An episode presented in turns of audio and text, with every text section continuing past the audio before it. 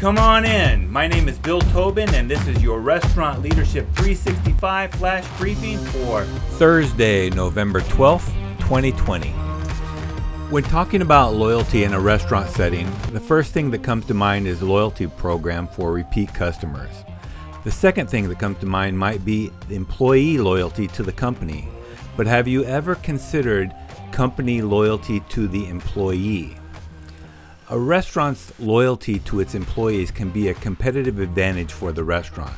It fosters employee loyalty that can be the single biggest motivator for an employee to do a great job. Devoted staff will stay with you longer and serve as a reliable source of institutional knowledge, reducing turnover and training costs.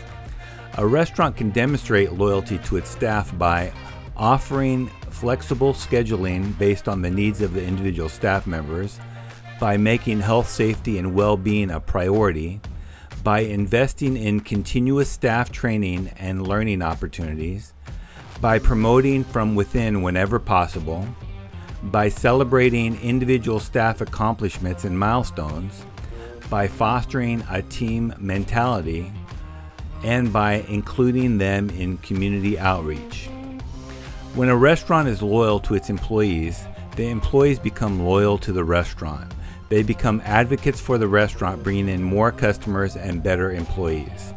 So, your task for today learn to foster and demonstrate loyalty to your restaurant staff.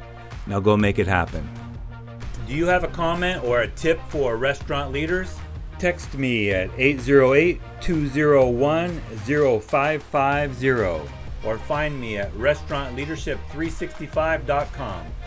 This is Bill Tobin. Thanks for coming in. See you tomorrow.